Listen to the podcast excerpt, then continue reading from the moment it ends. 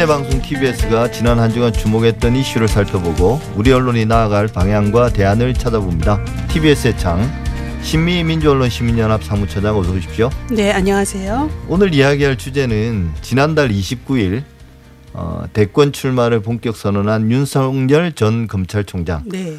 이분에 대한 보도인데요. 네. 지난 3월 그러니까 검찰총장직을 중도에 그만두고요.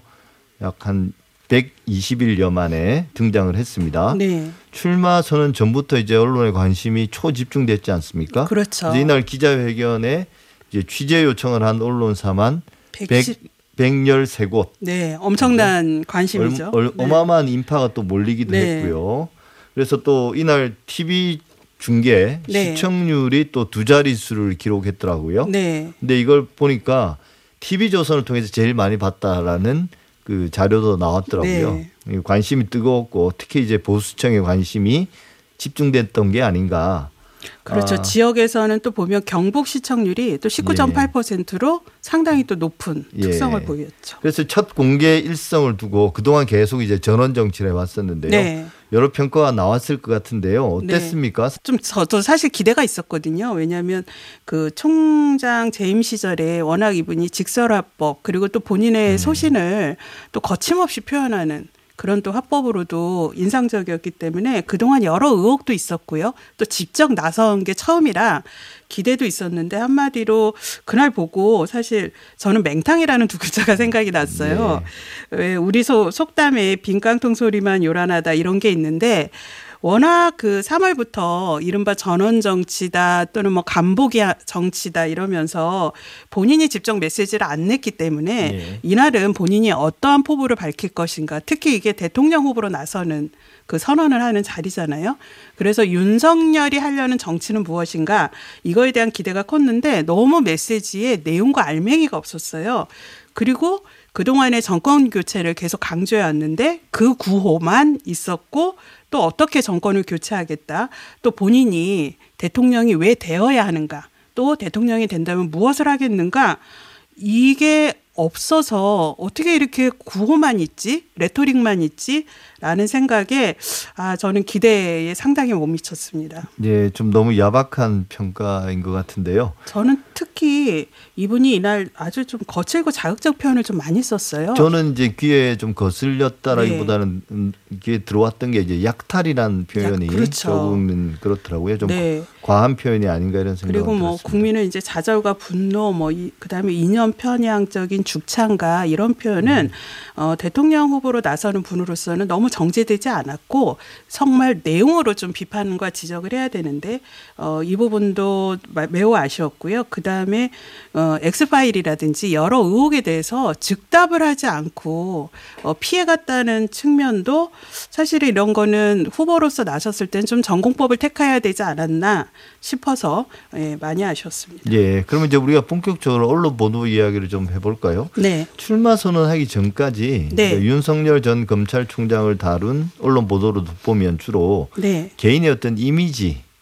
이거 여기에 치중한 기사들이 되게 많았던 것 같아요. 그렇죠. 어떤 게좀좀 어찌 보면 지나치다 혹은 과하다 싶었나요? 네, 3월, 4월, 5월까지 지속적으로 이제 윤석열 총장 하면은 이제 본인이 나서지 않고 이 윤석열 전 총장 관련한 보도의 키워드를 세 가지로 저는 얘기하고 싶은데요. 하나는 측근. 예. 네. 측근이 전했다. 최측근에 따르면. 예. 네. 대변인을 임명하기 전, 전이죠. 전이죠. 예. 네. 그러니까 6월 10일 어 지금은 사퇴했지만 이동훈 전 조선일보 논설위원을 어, 예. 임명하기 전에는 어 모든 윤석열 전 총장의 그 취재원은 측 측근 아니면 최측근이었습니다. 예. 네. 그 다음에 열공 네, 열공하고 있다. 이게 또 계속 분야별로 어디를 방문해서 반도체를 어, 공부한다, 노동 정책을 공부한다, 복지 전문가를 만나서 복지를 공부한다. 근데 사실 그렇게 한 분을 만나서 한두 시간에 공부할 수 있는 게 정책이 아님에도 이제 열공으로 계속 언론에 보도가 나왔고요. 또 하나는 단독 이게 모든 언론들이 윤석열 총장의 행보와 동선을 매체별로 돌아가면서 마치 이게 계획에 있는 것처럼 단독이라는 꼭지를 달고 나와요. 예. 그러면 이제 독자나 이 또 시청자나 이런 국민들이 어 단독 이게 뭐지? 새로운 내용이 있을까? 이렇게 보면 사실은 어디를 갔다, 누구를 만났다 이런 내용이었거든요. 그래서 이렇게 측근과 열공과 단독인데 특히 이 기사에서 특징이 상당히 윤석열 총장의 어떤 소탈한 모습 또는 개인적인 매- 매력 또는 인간적인 매력을 한편으로는 강조하면서 각 분야에 특히 문재인 정부에서 어 그 비판받는 정책 위주로 전문가들을 만나서 학습을 하고 어 매우 준비된 모습을 보인다라는 것들을 어 보여주는 보도가 3개월째 이어졌습니다. 그리고 윤석열 총장이 이러이러하더라. 라는 어 이른바 그랬다더라라는 전언을 예, 예. 하는 형식으로 뜬 보도가 특징이었습니다. 예, 근데 이제 거기에 대해서 전원 정치에 대한 문제 제기가 슬슬 나오기 시작하니까 네. 좀 대변인을 임명한 건데요. 네. 사실 윤석열 전 총장은 지금은 이제 우리가 공인이라고 할 수도 있지만 그 이전까지는 공인이죠. 철저하게 네. 이제 한 개인인데 네. 그런 개인이 대변인을 임명하는 것도 약간은 좀 의아스러운 이례적인. 모습이죠. 네. 예. 어, 지금 6월 10일 이제 이동훈 전 논설위원 근데 이 조선일보 논설위원이 또 바로 그 전날까지도 활동하던 분이 예. 내정이 되면서 바로 직행을 한 것도 아주 이례적이었죠. 예. 어, 그리고 또 그분이 열흘 만에 또 그만뒀죠. 석연치 않은 이유로 그만뒀는데 그 과정에서 어, 윤석열 전 총장이 국민의힘을 입당할 거다라고 했는데 바로 그 다음에 윤석열 전 총장의 측근이 사실이 아니다. 또 이렇게 해서 이게 뭐 소통이 제대로 되는 거 아니냐. 뭐 이런 또 어, 논란도 일으켰던 특징이 있습니다. 예. 어쨌든 이제 뭐 언론들이 새롭게 등장한 새롭게 등장한 건 아니지만 오랫동안 이야기가 되었기 때문에요. 윤석열 전 검찰총장에 대해서 우호적인 보도를 한 건 맞는 것 같습니다. 근데 이제 네. 출마 선언을 했으니까 이제 그 다음 날부터 언론들이 본격적으로 윤석열이라는 사람을 머리 기사로 다루면서 이제 하나하나 좀 더 구체적으로 분석하기 시작했죠 이제는. 네. 이제 언론의 검증이 이제 본격적으로 이제 시작이 되고 있고 될 것이다 이렇게 기대를 하는데요. 저희 민원연에서 어 어제 저희가 이제 보고서를 냈는데 6월 29일 기자회견 이게 예. 이제 정치인 윤석열로 첫 공식 행보가 시작되는 건데 이날부터 어떻게 언론이 보도를 했나 좀 살펴봤습니다. 근데 이제 당일 기자회견에서는 기자 한 사람당 질문 하나씩만 정해진 한계는 있었는데 그날 기자들이 질문한 건 18개였거든요. 예. 근데 그 중에 14개가 정치 사회 분야 어, 80%가 정치 사회 분야였고 다양한 주제나 정책이나 어, 경제나 복지나 이런 부분에 대한 그 질문이 부족해서 어, 정치 사회에 너무 치우 쳐지지 않았냐라는 부분은 어, 대통령 후보로 나왔을 때는 주요 현안과 의제와 개혁 과제들을 좀 두루 아울러야 되는데 언론이 그러한 질문을 준비하지 못한 거 아니냐. 예. 이거는 윤석열 전 총장의 책임보다 언론이 대통령 후보로 공식 나서는 윤석열 후보를 검증하기 위한 준비와 질문이 안 돼 있다. 그러다 보니 보도가 주로 윤석열 총장의 발언이라든지 또는 기자회견문 내용으로만 어, 보도가 됐습니다. 그러면 이게 상당히 이제 일방적인 주장이 전해지는 건데 그래서 저희가 받아쓰거나 요약하거나 이렇게 저희가 이제 지적을 했는데요. 너무 어, 윤석열 총장에 대한 검증을 언론이 안 하고 있다. 이 3월, 4월, 5월 지금 말씀드린 대로 너무 이미지 띄우기 또는 이미지 메이킹 어 이런 거에 그 주로 했던 언론이 출마 첫날부터 어 너무 우호적인 보도에 어 치우쳐진 거 아니냐 이런 분석을 저희가 했습니다. 예, TBS 라디오는 어떻게 어, 분석하거나 보도했나요? 이제 TBS가 이 언론들이 윤석열 전 총장이 이제 어, 총장직을 사직하고 지금 출마 선언까지 이렇게 제대로 된 검증이나 어, 이 보도를 안 하다 보니까 사실 TBS에서는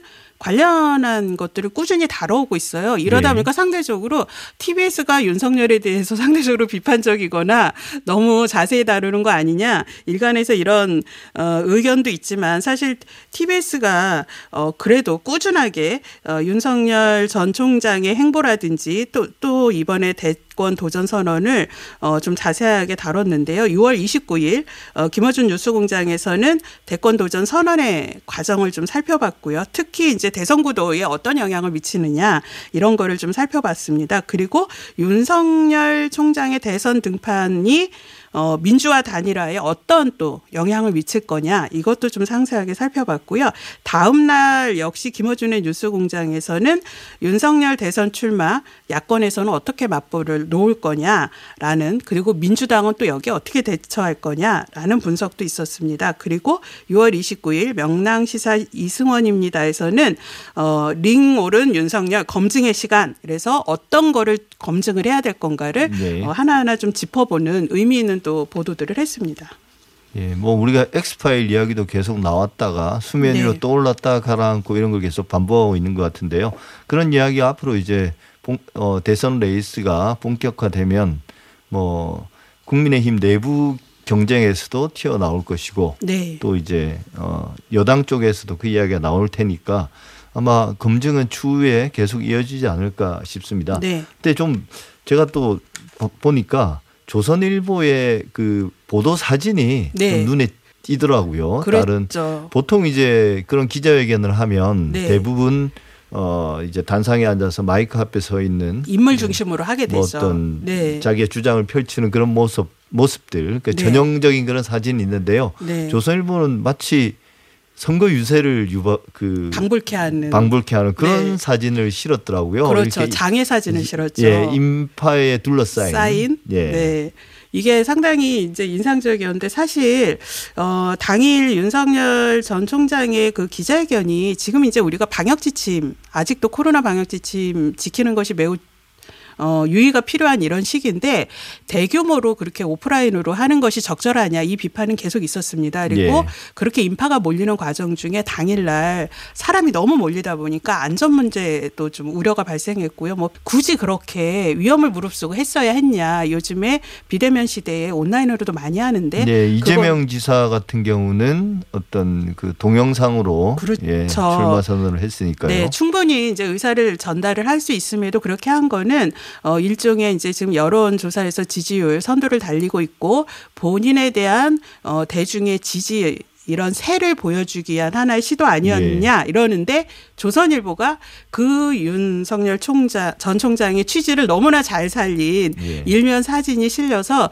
이것 또한 어 지금의 출마를 상당히 긍정적으로 부각시켜 주려는 의도 아니냐 이런 또 비판을 예, 어찌 보면 합이 잘 맞는 건데요. 네. 근데 또 거기에 또 결정적으로 어 이게 어긋나는 일이 있었습니다. 네. 이제 출마 선언을 한 날 그날 사직한 그 캠프 대변인이었죠. 네. 어 이동훈 전 조선일보 논설위원이 금품 수수 관련해서 입건이 된 사실이 알려졌습니다. 이게 지금 점점 커지고 있는 사건인데 네. 그래서 이동훈 전 논설위원이 갑자기 사퇴한 배경이 결국은 이런 어떤 스캔들에 연루됐기 때문인데 이제 조선일보 같은 경우는 이 소식은 쏙 빼고 보도를 했습니다. 자기 회사의 일이기도 한데 조선일보는 이번뿐이 아니라 그 전에도 부장급 이상의 고위직들이 금품 수수 향응 또는 자녀 채용 청탁 의혹 등에 지속적으로 무리를 일으켰어요. 2019년에 이제 뉴스타파를 통해서 이른바 박수환 문자 로비 사건, 예, 예. 로비스트와 주고받은 데에서 어, 조선일보는 부장급 이서- 이상만 8명이 등장을 합니다. 예. 그때 당시도 조선일보는 관련해서 전혀 보도하지 않았고요. 심지어 조선일보 윤리위원회에서는 어 본인들의 윤리 규범이 만들어지기 전에 일어난 일이라 이거는 매우 부적절한 일이지만 어, 이른바 적용할 수 없다라고 해서 면죄부를 주는 등 이게 내부에서부터 계속 이렇게 관대하고요. 사실 이번에는 이제 윤석열 전 총장의 대변인을 맡았던 이동훈 씨가 연루되면서 그나마 다른 언론들이 이 사건을 좀 들여다 본다는 건 좀 다행이다 이렇게 좀 생각을 합니다. 예. 오늘 여기까지 하겠습니다. 신미 민주언론 시민연합 사무처장이었습니다. 감사합니다. 네, 감사합니다.